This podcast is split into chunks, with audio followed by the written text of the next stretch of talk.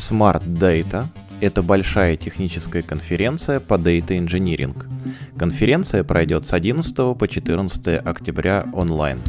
Темы, которые будут обсуждать на конференции, это стриминг, СУБД и хранилище для больших данных, архитектура хранилища данных, Data Governance, технологии построения ETL, оркестрация, MLOps и многое другое. Вы сможете увидеть десятки докладов, воркшопов, сессий вопросов и ответов. Первые доклады и имена спикеров уже появляются на сайте. Но это не все. Программа пополняется почти каждый день. Купить билет можно уже сейчас. Не тяните, ведь чем ближе конференция, тем выше стоимость билетов.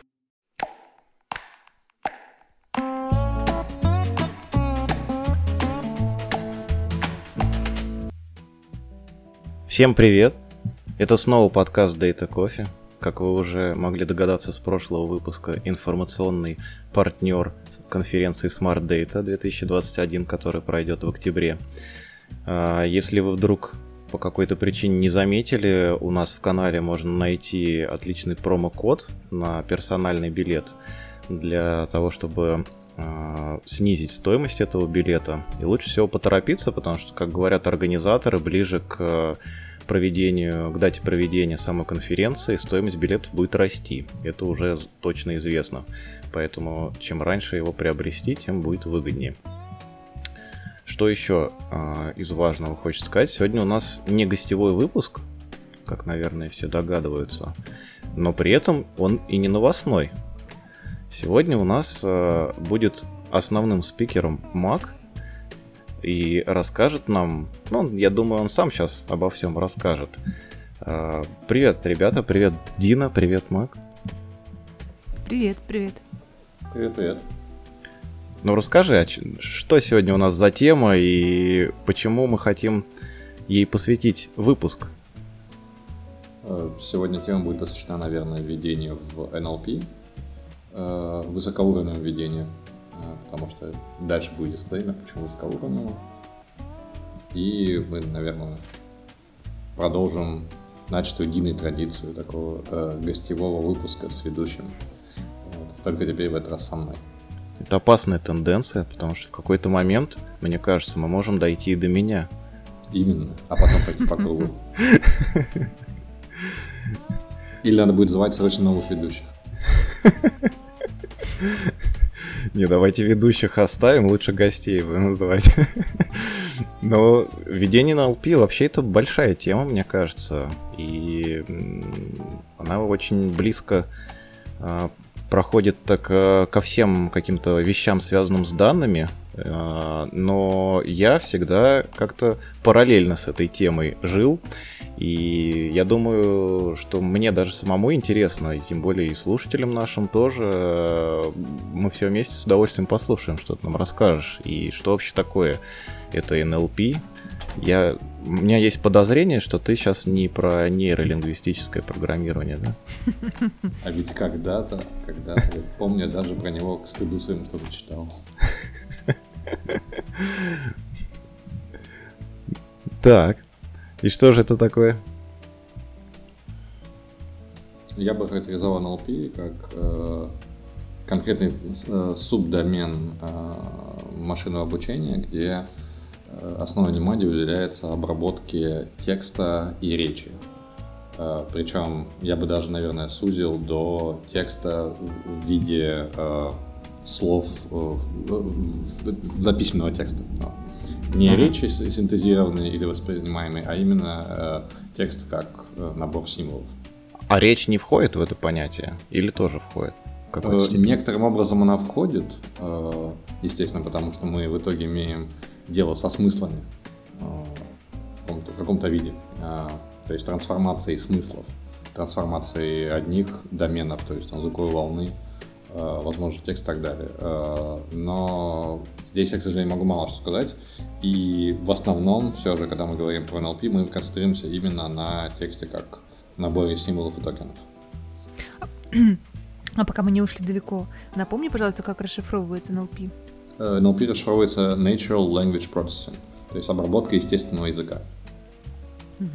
Естественного в смысле не машинного, то есть в основном это посвящено изначально, это область науки, является таким смешением компьютерной лингвистики, у которой глубокие корни, и это такая очень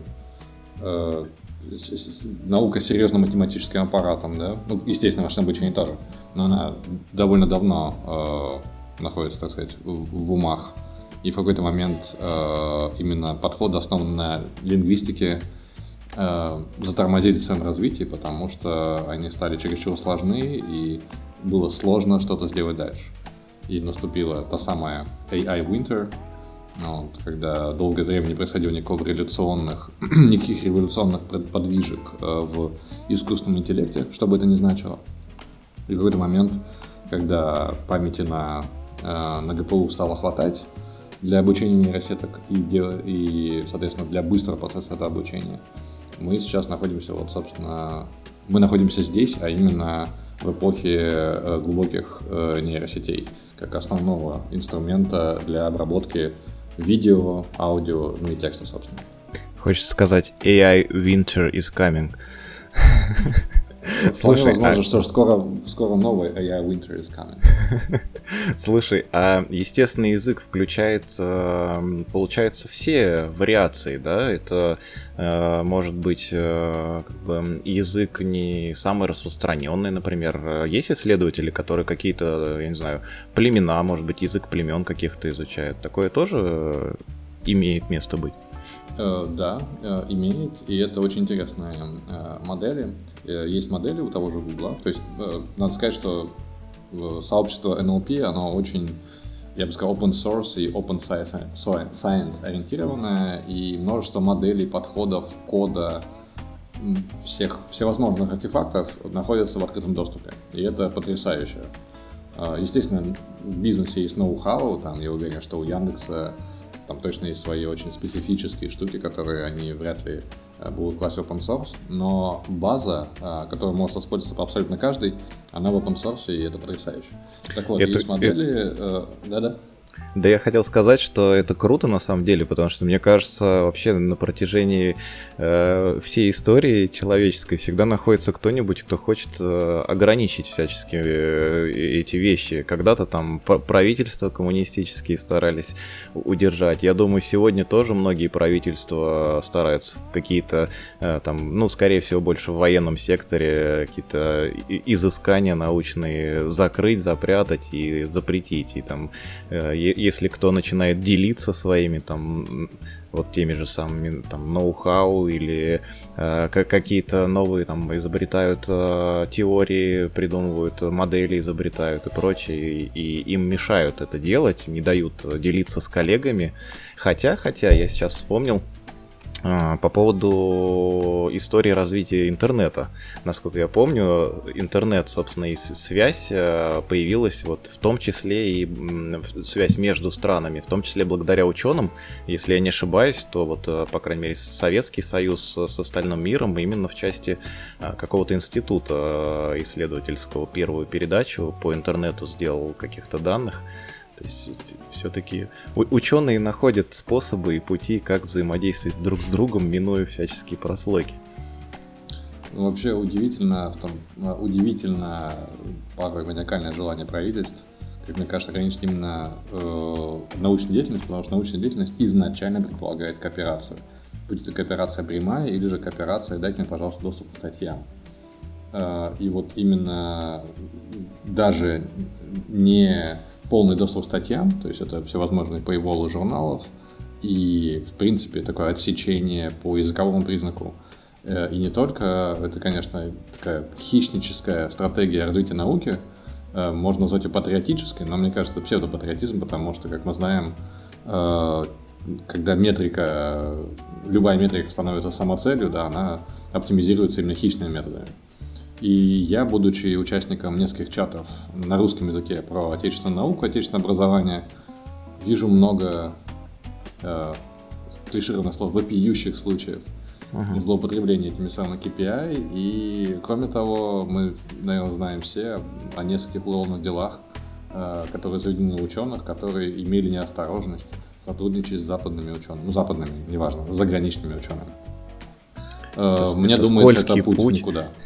Это скользкий путь. Я думаю, надо завязывать с политической тематикой. Мы медленно скатываемся в новостной выпуск. Ну а что вообще включает в себя NLP? Это вот то, это часть или, может быть, значительная часть того, что называется машинным обучением сейчас в современном мире? Или как бы это не все, есть еще какие-то другие аспекты? Я для начала отвечу на предыдущий вопрос, с которого я технично съехал. Да. По поводу изучения редких языков. Так вот, Google, насколько я помню, это Google, выложил модель, которая является моделью репрезентации слов естественного языка, естественных языков для множества языков. Я не знаю, сколько их там точно, около 20, наверное. Но такие модели, то есть эти модели интересны тем, что одно и то же слово, его семантическое значение в разных языках, оно находится в одном домене, таком достаточно сжатом для всех языков. То есть слово «кошка», да, какого бы оно там ни было написания или как, в этом домене оно будет означать примерно одно и то же. Что это значит для нас? Это значит, например, кошка и собака, если взять как такие две смысловые единицы, будут находиться недалеко друг от друга почти во всех языках мира. Ну или там не мира, как которые они изучали. В некоторых языках мира они будут совершенно на разных дистанциях. Это тоже интересный аспект. Там, где, наверное, не распространены либо кошки, либо собаки, да? Ну, например, если вообще такого, может быть, слова не быть. Вот. Или там, не знаю, в языках, где слово «голубой», да, цвет, и там цвет неба, это там небо и голубой. Небо не голубое, да, то есть никакое-то другое обозначение этого цвета, или его не существует вовсе, то, соответственно, там тоже это смысловые единицы будут разнесены. Так вот, эти подходы к обработке естественного языка, в принципе, они достаточно интересно обобщаются на редкие языки. Будь то письменность или же речь. Я, к сожалению, про речь, опять же, сказать ничего не могу. Но да, это позволяет в том числе не только атаковать эти задачи обработки редких языков с лингвистической точки зрения. То есть мы берем, пытаемся накопить корпусы текстов, прочитать. Человек читает и вычитывает, пытается трактовать на понятном ему языке. Но и автоматические методы, которые, по сути дела, они не имеют человеческой природы, да, абсолютно. То есть мы, грубо говоря, пытаемся просто слова вместе закидать в одну большой мешок, перетасовать и посмотреть, что у нас получилось. Но даже эти методы показывают достаточно высокую эффективность, и эффективность порой выше, чем классическая лингвистика с ее подходами. Что же говоря по поводу того, что такое NLP и где оно находится на этом ландскейпе, да, задач машинного обучения, наверное, я бы предпочел ответить на это с точки зрения того, какие задачи решаются. То есть какие задачи мы ставим и почему это выделилось в отдельный домен. То есть задачи, которые ставились изначально, и я так понимаю, что они имеют своими корнями компьютерную лингвистику и задачи в ней, это, в принципе, задачи понимания текста, извлечения смыслов из текста и так далее. Я могу сказать, какие конкретные задачи решаются, какие задачи решаются до сих пор и по каким задачам проводятся соревнования, потому что NLP, как любая задача любое обобщение задач машинного обучения, под собой имеет конкурентную природу, то есть кто круче всего решит такую-то задачу. И есть несколько сайтов, где есть прям рейтинги топ-рейтинги, какая статья, с каким кодом получила какое-то значение метрики на такой-то задаче. И это такое вечное соревнование. Так вот, например, задачи обобщения текста. То есть у нас, скажем, есть какая-то статья научная, мы хотим ее обобщить. И эта задача обобщения решается, там, обобщи мне всю статью до параграфа. Или возьми мне все новости и обобщи их до 3 предложений. Задачи перевода машинного. Вот, двунаправленного, однонаправленного, мультилингвистического. Как раз вот та модель, о которой я говорил выше, это модель в основе своей имела задачу именно машинного перевода многие ко многим, то есть любой язык через любой язык. И в ней есть особо интересная штука в том, что мы могли подумать, что есть, например, английский корпус текстов, который самый богатый. И можно переводить русский, например, на какой-нибудь интересный язык Южной Америки через английский и наоборот. Но эти модели, они позволяют делать это напрямую. То есть смысл одного языка напрямую переходит в смысл другого языка. И это очень интересный момент как раз, найти совпадение смыслов. Что-то сейчас подумалось, что такие штуки могут быть полезны. Я не знаю, сейчас меня закидают чем-нибудь, наверное.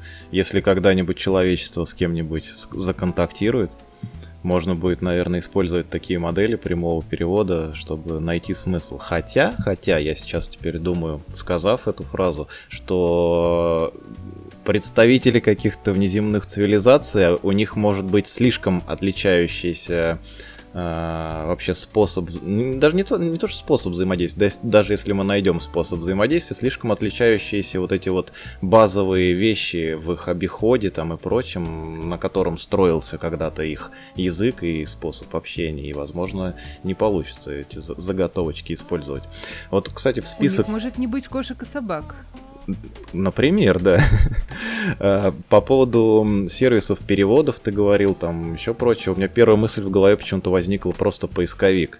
То есть, если что-то проиндексировано, база больших страниц или текстов или еще чего-то, можно выбрать, получается, смысл из этих вещей и на запрос пользователя в поисковой строке выдать как бы наиболее релевантные, получается, тексты. Да, то есть есть очень такие простые методы оценивания важности слов в тексте, например. На этих методах, кстати, насколько я знаю, работает Elasticsearch. То есть в его основе лежит такая технология, она старая, добрая, проверенная, лет, наверное, 20, называется TF-IDF, это Term Frequency, Inverse Document Frequency, которая постулирует то, что смысловой вес слова, как-то очень коряво это все звучит по-русски.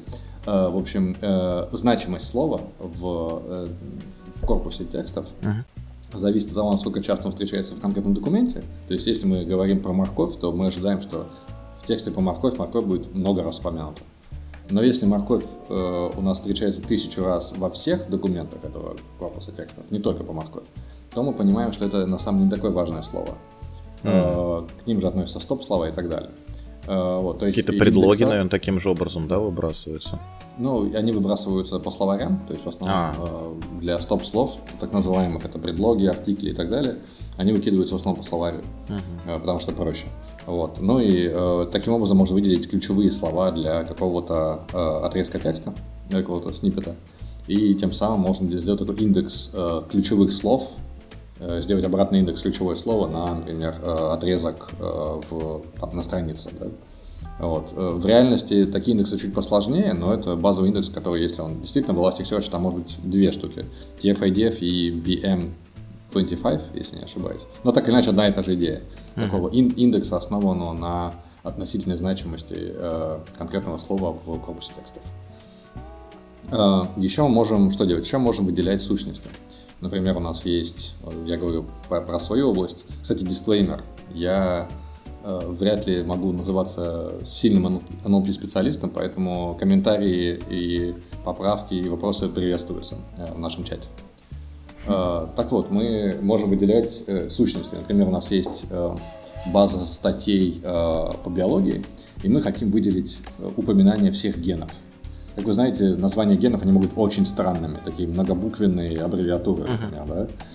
Вот. И мы можем обучить, неважно, там, нейросеть или что там лежит в основе механизма, мы можем обучить выделять, собственно, эти сущности в новых текстах, если у нас есть достаточно размеченных данных. Мы можем узнавать настроение текста. Эта штука активно используется, например, в анализе отзывов на сайтах. Вот, то есть мы хотим узнать негативный, позитивный отзыв, нейтральный. Если сильно негативный, там, дальше по пайплайну послать его там, на обработку, да, не знаю, там, человеку или куда-нибудь, или забанить, возможно, да, если там есть мат, или не знаю, что-нибудь такое. Да, вопрос? Да, я хотел, знаешь, что сказать. Это не то, что даже вопрос. Я решил немножко в тему Data Science погрузиться. Ну так... Не для профессиональных целей, а больше просто для расширения кругозора, наверное. Да ладно, не профессионально. Да. Ну, кто знает, кто знает. Я несколько месяцев назад записался на курс в открытом университете, так называемом, который называется «Введение в Data Science» как раз. И у нас скоро будет экзаменационная работа, вот буквально либо на следующей неделе, ну, вот где-то вот, короче, на днях. И нас там разбили на группы, и вот наша группа как раз... Там небольшая презентация, мало технических деталей в ней, больше нужно было показать именно какой-то пример или бизнес-кейс из жизни.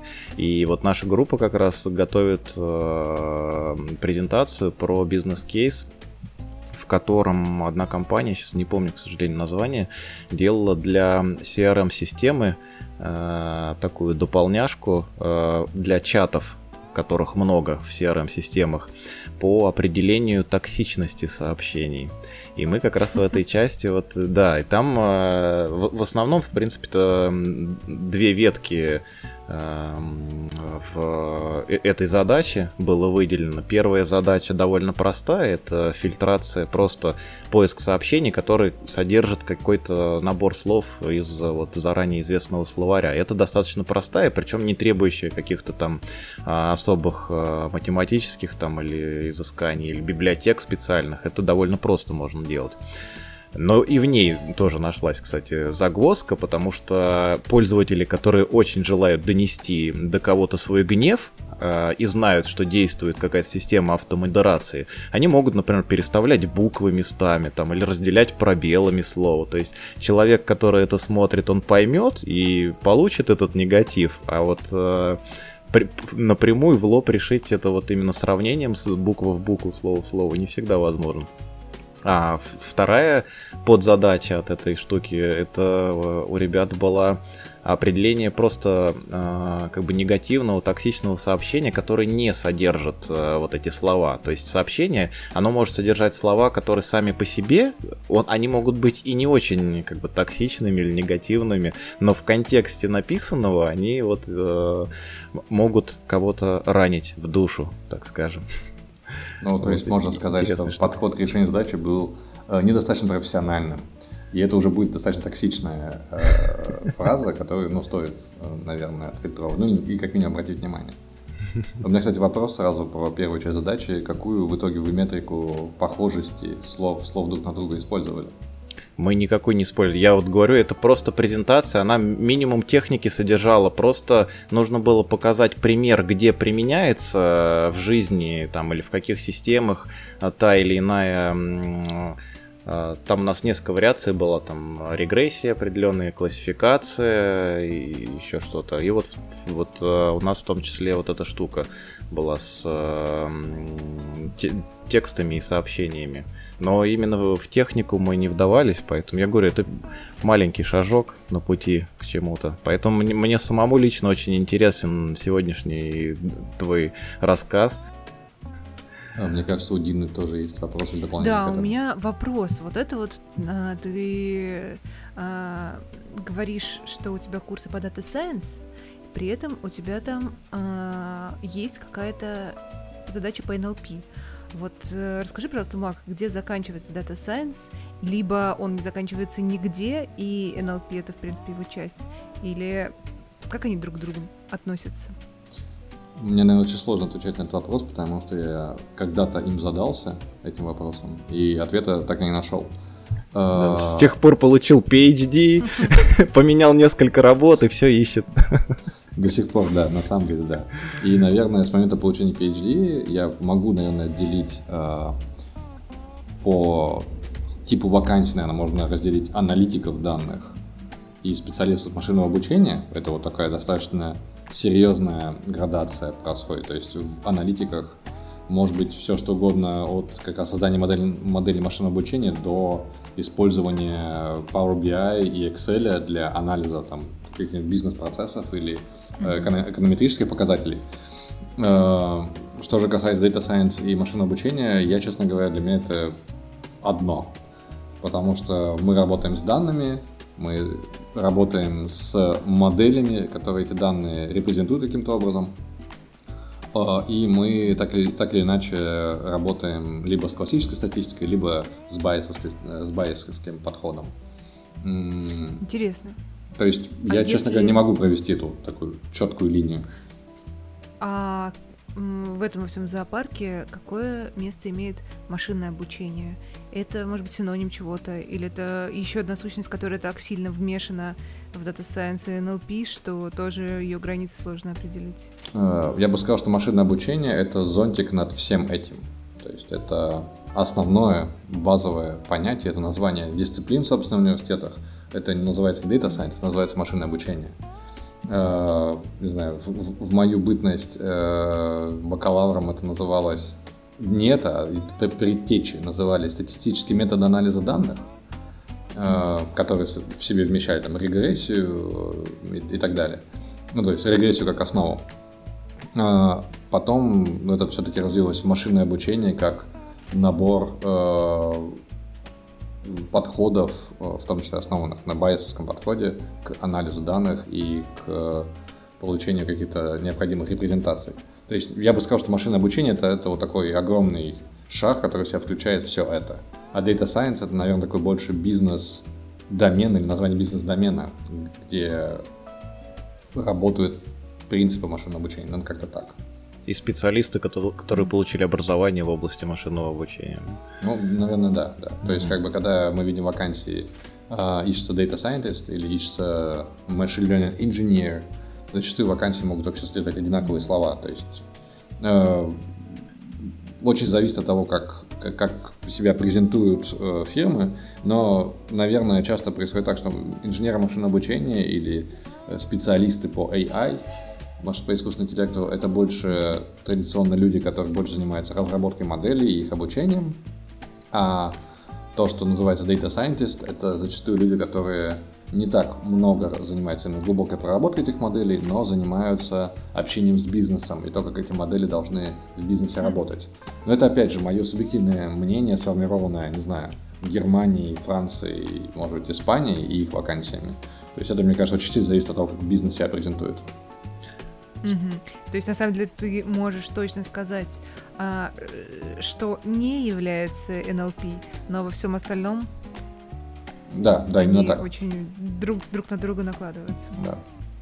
Интересно. Слушай, а вот ты сказал по поводу того, что навыки пересекаются в разных заголовках позиций, да? А вот ML-инженер — это именно тот человек, который обучает модели, или это человек, который создает новые инструменты для моделей? Или это человек, который помогает уже созданной модели, например, запуститься в продакшн? Никто не знает. То есть это все очень достаточно размыто, да? Ну, то есть моя официальное название должности — это ML-инженер. Вот. При этом конкретно я занимаюсь всем от разработки requirements, да, то есть требований от бизнеса к внутренним клиентам нашим. Там уже ребята занимаются раскидыванием этого всего на бизнес-сущности. И в какой-то момент мы опять же занимаемся тем, что формулируем задачу, помогаем сформулировать задачу для инженеров, как это должно выглядеть в продукте.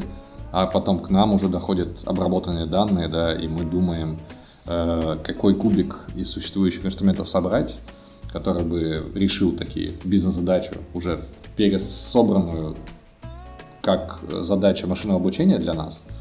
И, соответственно, мы уже ее модель обучаем, дообучаем и в итоге выкладываем в продакшн. Вот, то есть такой много всего, и там еще пропущено несколько стадий. Например, мы размечаем данные.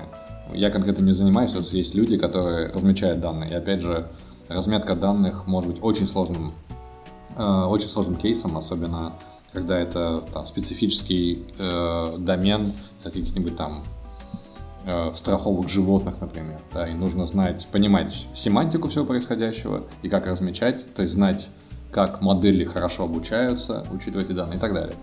А что такое размечать вообще, в принципе? Это, я сейчас свою просто догадку, да, попытаюсь рассказать. То есть это идея в том, что, насколько я понимаю, вот эту модель или нейронную сеть нужно сначала обучить, и дать ей после этого, не после, а во время обучения дать ей какие-то примеры. Ну, допустим, если это задача, там, не знаю, классификации, то нужно показать, что вот это относится к этому классу, да, вот это к этому. Это вот и есть процесс разметки? Да, именно.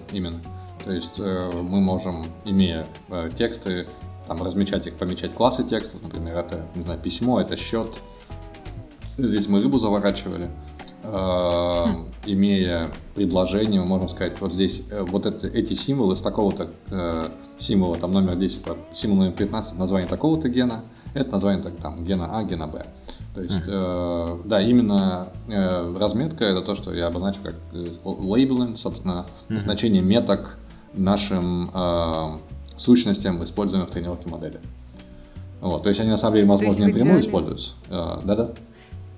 То есть в идеале надо NLP-инженер быть не только хорошим математиком, но еще и лингвистом, филологом, чтобы правильно разметить какие-то нюансы, чтобы сказать, что а вот это вот сарказм, а вот это вот преувеличение, гипербола, я не знаю. А здесь мы вообще говорим ямбом. Именно поэтому, чтобы этим не быть, у нас есть, ну, прям в нашей фирме есть специальная команда, занимающаяся разметкой данных. В Яндексе есть сервис Toloka, насколько я знаю, куда можно прям закидывать задания. То есть у них ребята, сказали, менеджер, которым ты говоришь, вот, ребят, вот там корпус текстов, есть вот такие вот набор меток, размечайте. Есть примеры меток, вот, и они там какие-то разрабатывают специфические правила, да, как это работает. Машинный инженер, ну, вряд ли он должен это знать. То есть, естественно, когда мы анализируем результаты модели, то мы смотрим и думаем, что-то странно. Здесь так быть не должно. Но для нас зачастую это скрыто за метриками, то есть мы знаем, что пошло не так по метрикам. То есть нам не всегда нужно непосредственно смотреть данные. Если уж совсем все плохо, то мы видим, что что-то пошло не так. Но именно быть лингвистами и порой не требуется. Некоторые инженеры машинного обучения не занимаются, например, то есть только, например, они выстраивают пайплайны в Airflow, где в одном из там, шагов до пайплайна это обучение модели. Например, то есть они занимаются исключительно программированием и построением DAG. Это тоже инженер машинного обучения. То есть его задача получить данные из базы, да, обучить модельку, не знаю, положить Docker image куда-нибудь, где он будет доступен и работать.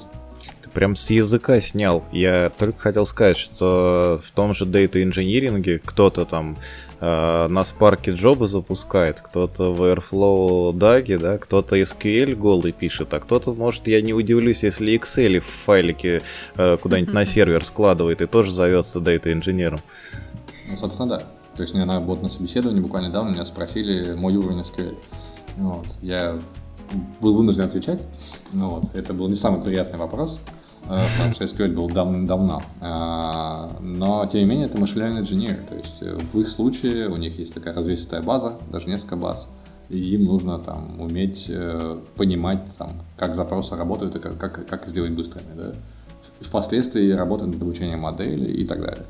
То есть, ну, зачастую часто говорят, что машинный инженер — это все-таки человек, больше связанный с непосредственной продуктизацией, да, того, что получили от людей, обучающих модели. То есть есть такой миф, что дата-сайентисты, которые пишут в Jupyter ноутбуках, не умеют писать код, и вот машинный инженер берет этот самый не очень хороший код, доводит его до ума, там, проводит все операции по чистке, там, не знаю, по выявлению багов и так далее, и уже там готовый код выкладывает в продакшн. Но я склонен считать, что это такое преувеличение, наверное. Может быть, раньше... Иногда в некоторых фирмах так есть, но зависит от фирмы, мне кажется. На самом деле нет. Ну, я бы хотела сказать, что нормально, когда аналитики, которые работают с данными, они работают с кодом, то есть их основная задача — это быстро дать результат. Вполне себе, я как на самом деле достаточно такой ПЕП-8 нации, все-таки считаю, что они должны делать свою задачу и быстро подгонять бизнесу результат, который нужен бизнесу, то есть приносить данные, соответственно. И задача дата-инженеров уже помогать аналитикам делать это лучше. То есть классно, когда аналитик пишет красивый код, но это вообще не входит в их прямую обязанность. Ну вот, мне кажется, как раз организация бизнес-юнитов, да, вот в данном случае ключевая. Там, Если нам нужны аналитики, которым нужно там срочно поднять красный флаг, когда у нас, не знаю, там все пользователи отвалились там в игре, да, то, не знаю, наверное, как-то по-другому происходит, но пример совершенно из головы, то да, конечно, тут неважно, какой там код будет. И, мне кажется, очень сильно это отражается на, собственно, организационной структуре фирмы. То есть, насколько близко аналитики к бизнес-задаче, насколько близко машинному инженеру, продукту и тому подобные вещи. Mm-hmm. То есть, опять же, сложно судить, и каждый раз, открывая вакансии, совершенно разнообразные требования. То есть, от хардкорного знания C++, там, и Linux, то есть операционки, до, не знаю, умения обращаться с последними там вариантами моделей машинного обучения и там Python и ничего больше. И знание 8 натуральных языков, естественно. Ну, как минимум, да. Слушай, а ты затронул тему Jupyter ноутбуков, да? Вот я бы у тебя как раз хотел спросить, какие вообще инструменты в этом деле используются? Может быть, может, если нет информации у тебя о том, как в целом это, может, на примере твоего проекта, где ты сейчас работаешь. И второй момент вообще, какой порядок действий, что ли, или план работ, вот, когда у нас есть какая-то задача, что дальше происходит? По поводу инструментов, если мы говорим про Python, да, то это Jupyter ноутбуки как удобное средство быстрого понимания, работает прототип или нет вообще. Да. То есть можно быстренько запихнуть, посмотреть, есть визуализации тут же под рукой, есть уже контекст, да, который не нужно перезапускать.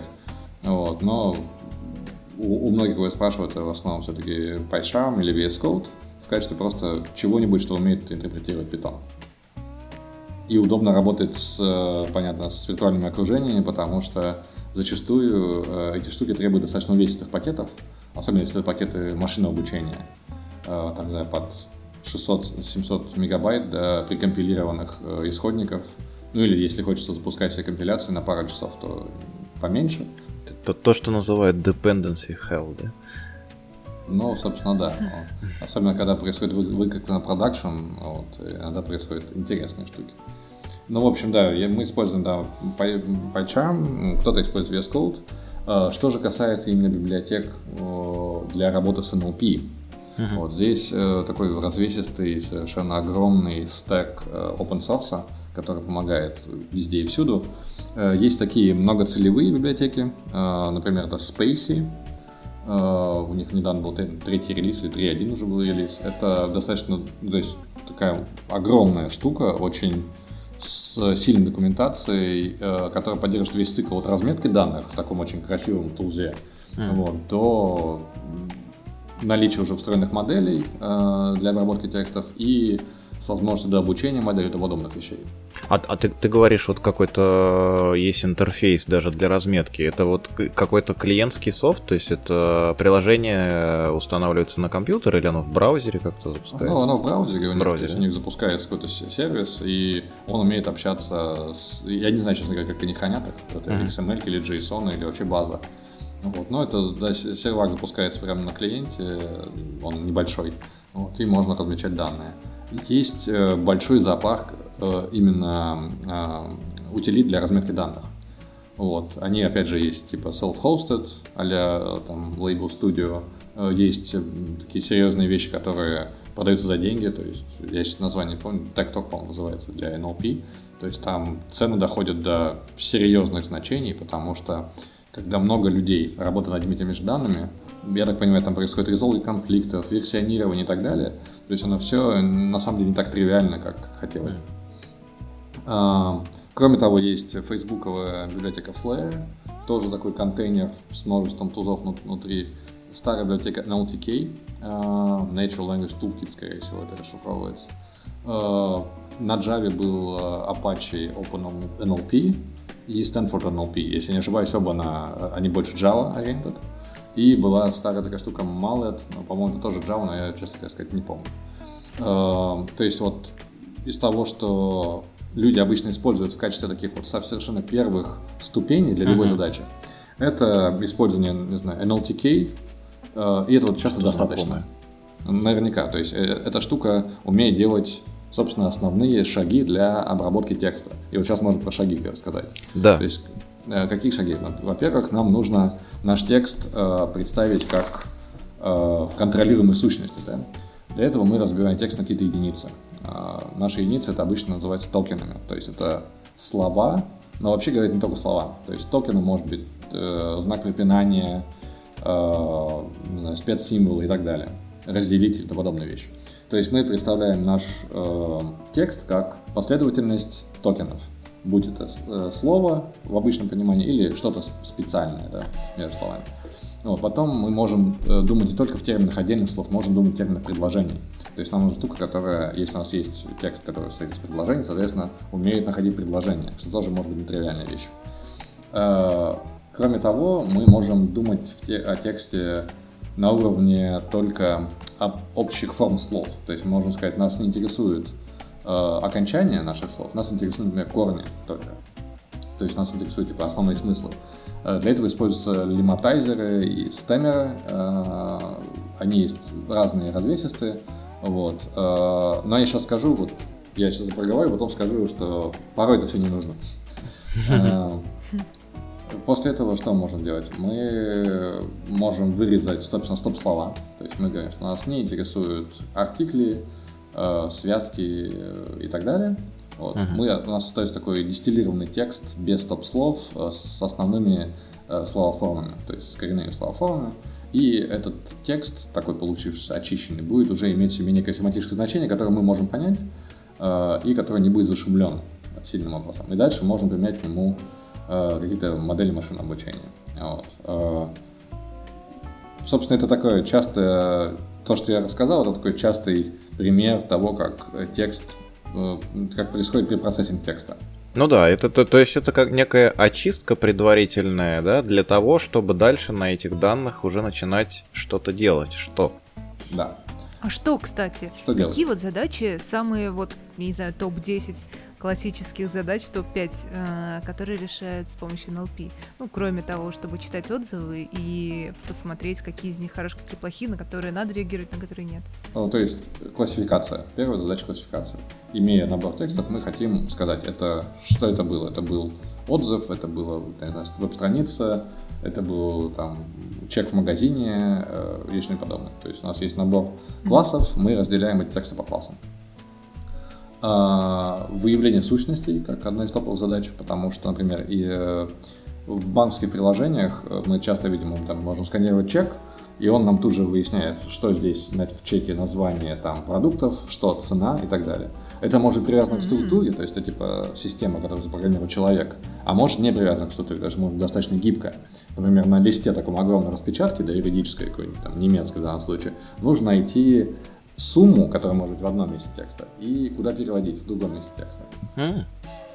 Не очень похоже на натуральные языки, прямо скажем. Юридический жаргон и то, что нам выдает кассовый аппарат.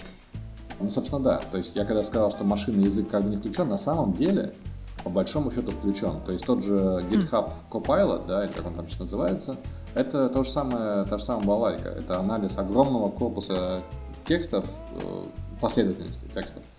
Последовательность токенов, точнее даже, да, которая обработана, как-то перемешана, и вот они получили такой второго пилота. Я еще не пробовал, кстати, но это интересно. То есть там тот же язык, та же последовательность символов. По большому счету, не важна семантика вот, в какой-то момент.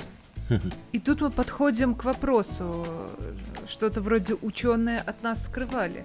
Называется это все невинно, натуральные языки, а на самом деле вы пытаетесь заменить нас, разработчиков. Ну, вообще говоря, да. Ну, то есть, судя по тому, что я слышал в отзывах и читал о том же Copilot'е, и там я пользуюсь, не знаю, по-моему, Kite меня называл, тулза, которая помогает в питоне, там, да, делать подсказочки с процентами того, что я буду печатать дальше. То есть, там, если я делаю цикл, да, то он мне подсказывает, что, наверное, вот это будет переменная цикла. То есть, из нескольких коллекций, которые у меня были, да, он там поставляет ближайшую, например, да, не очень умно, но там какие-то он делает догадки по поводу того, что будет дальше. То есть предсказание, собственно, да, задача предсказания следующего слова последовательности. Вообще эти задачи, они используются для понимания текста в принципе, то есть какова вероятность, что следующее слово — это название гена или там имя человека. И также это задача не только понимания, но и генерации, создания текста. То есть те самые знаменитые модели GPT, там 3 или 2, которые недавно были, которые позволяют создавать из нескольких предложений потрясающие истории, которые можно зачитаться. Порой не выглядит как бред сумасшедшего, но эти же модели генеративные, они в том числе являются основой для таких штук, как чат-боты и все службы техподдержки автоматической. То есть мы должны не только понять, что от нас хочет пользователь, но и сгенерировать ему логичный, адекватный, семантически правильный и синтаксически правильный ответ. И на этих штуках, наверное, еще работают всевозможные твиттер-аккаунты. Там есть Neural Medusa, там еще что-то, какие-то такие названия. Но это GPT-5, кажется, если от цифры не было. Это 3, скорее всего. Да, 5 вроде еще не было. Круто. Ты сейчас, когда начал говорить по поводу предсказания следующего слова, я что-то вспомнил, не знаю, вы смотрели такой сериал «Доктор Кто», британский или нет? Конечно. Там одна из серий была «Восточный экспресс», где они через какую-то планету летели. Это самая, мне кажется, моя любимая серия из всего сериала. И там какая-то планета, про которую все думали, что она необитаемая, и корабль их, на котором они летели, остановился, не смог дальше двигаться. Они услышали какие-то стуки, и потом что-то попало в кабину, в общем, внутрь этого корабля, и один из пассажиров изменил свое поведение. И этот пассажир сначала просто слушал, что происходит вокруг. После этого понял, это нечто, да, существо, вселившееся в этого пассажира, поняло общую суть языка, начало повторять голосом этого человека, в которого вселилось, за другими людьми полностью. При этом время повторения все время сокращалось, и в какой-то момент наступил апогей, когда это существо начало говорить раньше мысли того человека, чем он сам это хотел сказать. О, я вспомнила эту серию. Да, очень классная серия. Очень страшная, да. Прикольно. Слушай, у меня есть вопрос такой практического применения, практического плана. В части, собственно, NLP. И на самом деле... Мне больше даже интересно вообще, насколько удобнее и проще можно было бы ту задачу, про которую я сейчас скажу, решить, используя какие-то инструменты для NLP и классификации. Именно, например, в виде библиотек Python или еще каких-то штук. В чем идея? У меня есть давно уже достаточно база, некоторая собранная, с вопросами для викторины. Вопросы текстовые. Собственно, там база простая, 2 колонки, вопрос и правильный ответ на него. И у меня была идея каким-либо образом категоризировать эти вопросы. То есть завести не только, чтобы был голый вопрос и на разные темы из разных сфер, а сделать деление на какие-то темы, да, категории, чтобы можно было в случае реализации какого-то софта для этой викторины сделать возможность выбора темы, на которую ты хочешь послушать вопросы и отвечать, собственно, дальше. И мой путь размышлений насчет того, как это можно сделать, он шел, так как я не знаком ни с какими инструментами для NLP и специализированными такими библиотеками под Python, я шел в лоб, пытался решить задачу. Во-первых, как ты говоришь, я параллельно, наверное, пришел к некоторым вещам, которые уже давно известны и... обществу или сообществу понятны. Но я, так как с ним не знаком, шел своей дорогой. Во-первых, я действительно понял, что мне совсем не интересны всякие запятые, пробелы и некоторые или большая часть предлогов. Как ты их назвал, стоп-слова, то есть я тоже начал думать, что нужно будет какую-то такую штуку собрать и выкидывать, значит, из, собственно, предложения, которое представляет из себя вопрос, эту часть. Дальше я столкнулся с проблемой того, что... во-первых, чтобы как-то категоризировать вопросы, мне нужно было... понять, как мне это, собственно, делать. И первая мысль, которая мне пришла в голову, это нужно просто разбить, сделать некоторый словарь предварительный, в котором слова уже отнесены к различным темам. Пойдя по этому пути, я столкнулся с двумя вещами. Во-первых, русский язык очень богатый на различные суффиксы, окончания, роды там, и прочее. И я понял, что мне нужно будет отсекать вот эти все вещи, чтобы саму суть брать от слова, там, корень или как это называется. Позже я тоже узнал, что это есть специальные вещи. Это вообще процесс называется стеммингом, вот как раз отсечение лексически не очень таких, точнее, по смыслу, наверное, не очень нужных частей от каждого слова. Дальше я наткнулся на другую проблему. Есть очень много, как оказалось, слов, которые входят в... собственно, в разные категории или в разные темы. Ну, сейчас вот первое, что в голову просто пришло, есть и другие примеры, но вот первое это слово «замок» и «замок». То есть в виде текста это одно и то же, одна и та же единица. И при этом в разных контекстах это может относиться к разным категориям и темам. Я начал ломать голову, что с этим дальше делать. И придумал такую штуку, как взятие предложения. То есть мы выкинули вот эти все знаки препинания, лишние стоп-слова, отбросили окончание, у нас осталось сколько-то слов, и у каждого слова, каждое слово может относиться к нескольким категориям, и, соответственно, если у нас есть слово «замок», или замок, мы не знаем, то у нас это категория, допустим, там, я не знаю, история или что-то такое, и вторая это какие-то там, я не знаю, вещи в быту, допустим, образно. И, то есть вот это слово добавляет предложению вес вот в этих двух категориях. И я подумал, что надо будет, наверное, собирать просто вес каждой категории. И если несколько слов из похожих категорий будут внутри одного предложения, то эта категория перевесит все остальное, как бы. И, наверное, можно будет отнести этот вопрос к такой категории. Собственно, зря ли я все это делал? Есть ли уже что-то готовое или очень удобное, чем можно было бы воспользоваться и все эти операции выполнить? Вот ты изобрел, собственно, краеугольный камень современного NLP, называемый Word Embeddings. То есть по-русски это звучит «вложение слов». По крайней мере, в некоторой литературе в русскоязычной именно такое слово используется, но все называют это «эмбеддинги» или «эмбеддинги». Вот. Вообще есть, в принципе, в голову сразу приходят две вещи, которые можно использовать. Собственно, эмбеддинги, и это то, чтобы наверняка каждый сейчас, ну, бы сказал, ну вот, берешь вектора и понеслось, кластеризация, например. Или же можно более классическим подходом, в классическом смысле, более старым. Есть такая штука, как LDA, Latent Deadhead Distribution, это генеративная модель, которая постулирует, что любой текст, ну точнее текст в нашем корпусе состоит из набора, конечного набора тем. И любой текст это такая микс тем, то есть, например, это история и вещи в быту.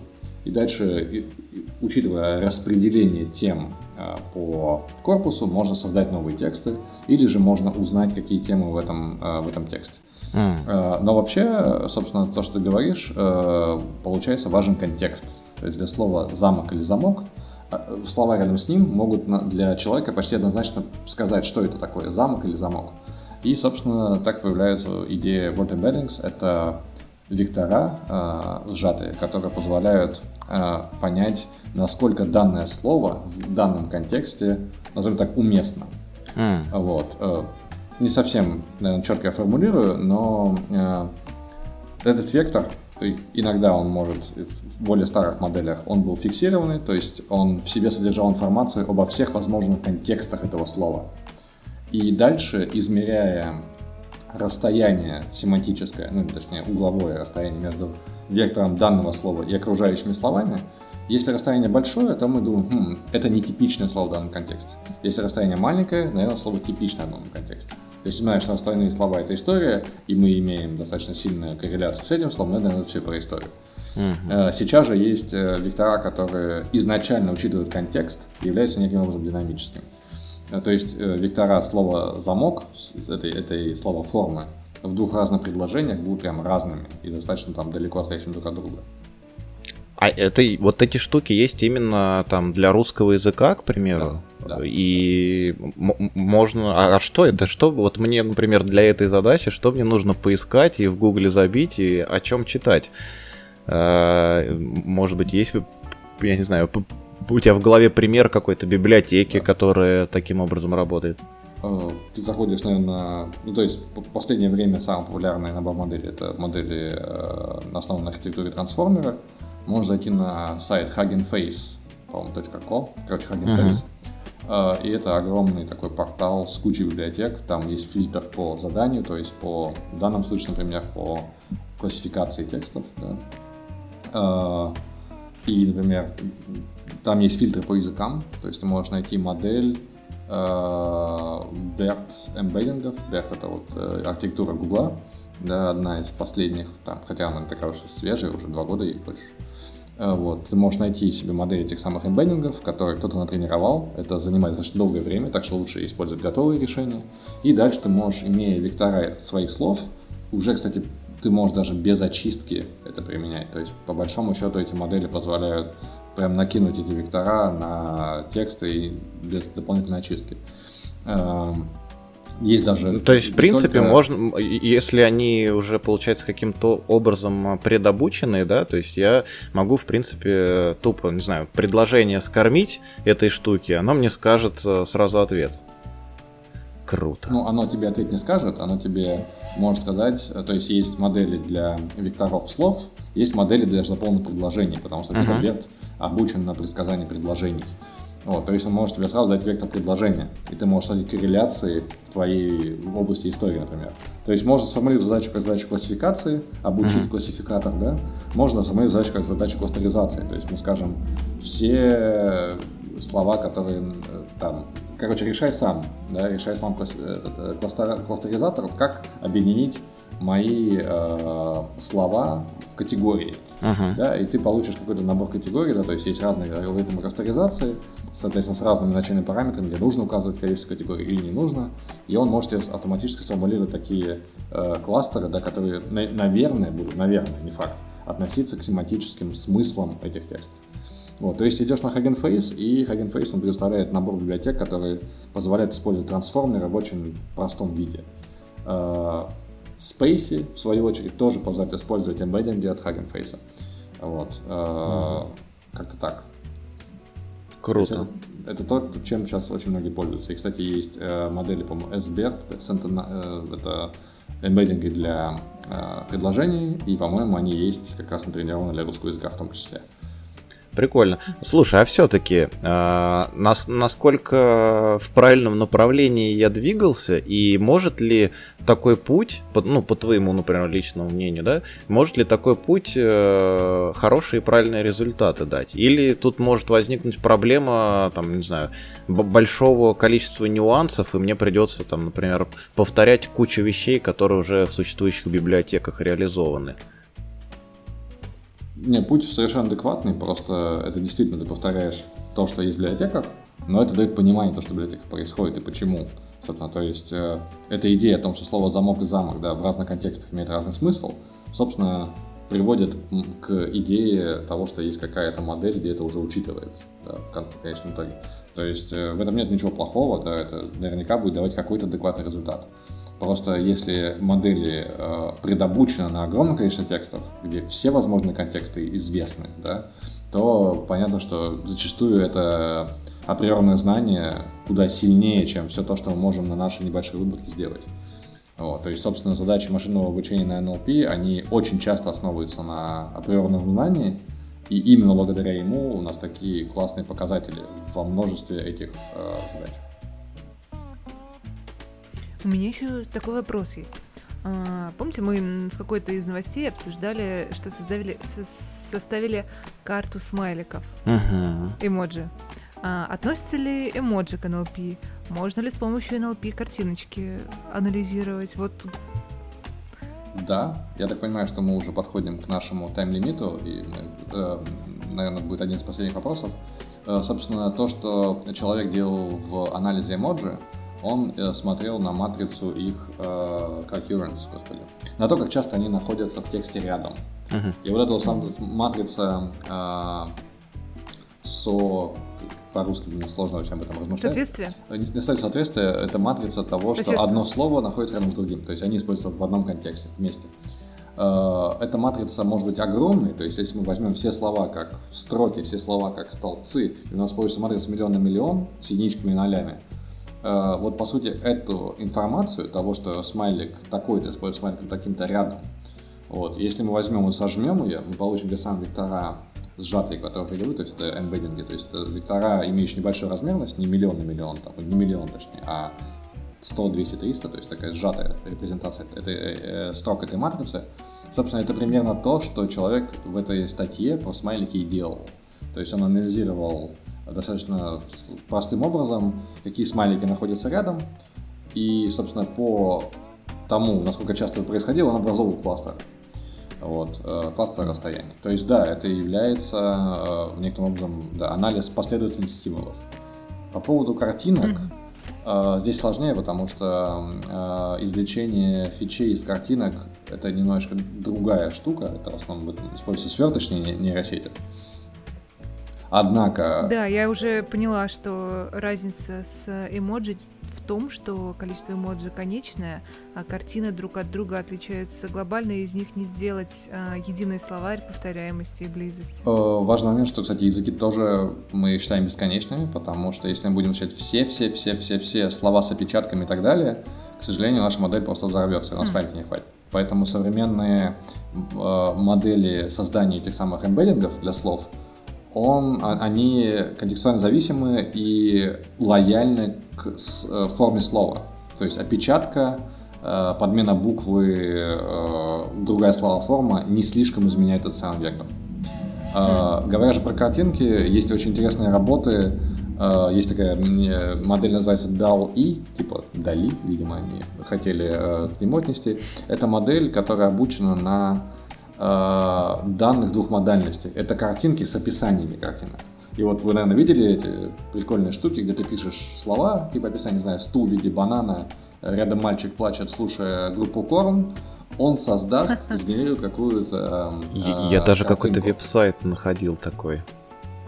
Ну точно, вот точно. Была модель Deep Dream, когда-то давно еще от Google, это казалось совершенно психоделической штукой, потому что везде прорисовывались глаза, потому что глаза это, видимо, из основных фичей для определения животных, там, котиков, собачек, а этих очень много, понятное дело, в этих моделях. Вот. И вот подобная штука, то есть мало того, что она обучилась соответствию картинки и слов, да, то есть последовательность слов соответствует какому-то пиксельному там, изображению, то есть длиннющему вектору. Так, после того, как имея скомпрессированное описание, несколько токенов, он создает длиннющий вектор пикселей. И это очень интересная штука, конечно. Вот. Я тут больше сказать не могу, но именно эти модели, мне кажется, вот в них содержится то самое страшное зерно того, что машины нас поработят, как будто бы. Ну, по поводу смайликов. Наивное понимание. Да. По поводу смайликов я еще вспомнил, я иногда пользуюсь расширением, то ли Grammarly, то ли что-то наподобие называется.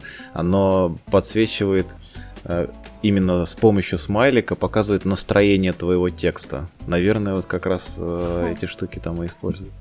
Да, они ищут, собственно, ребят, которые занимаются машинным обучением, и этим они точно занимаются, да. То есть я почти уверен, что это так. Причем она работает удивительно быстро, и, возможно, даже в браузере, то есть, возможно, даже на клиенте. Гарантировать нельзя, но это потрясающая штука, мне кажется.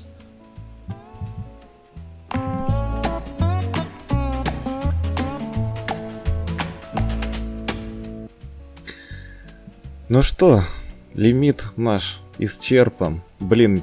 Я думаю, Дин, как тебе понравился вообще? Мне кажется, надо еще разок Маку попросить такой выпуск. Мне очень понравилось. Мне кажется, мы могли бы еще столько же примерно слушать. И я что-то, прям заслушался так. Очень здорово. Спасибо большое, что согласился на такой эксперимент.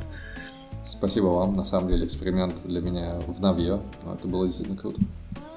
Классно. Уважаемые слушатели, подписывайтесь на нас во всех соцсетях, где только нас найдете. Не забудьте воспользоваться промокодом на конференцию, если вы собрались на нее пойти, Smart Data 2021. Ну что, наш подкаст на сегодня прощается с вами. Услышимся через неделю. Пока, ребят. Всем пока. Пока.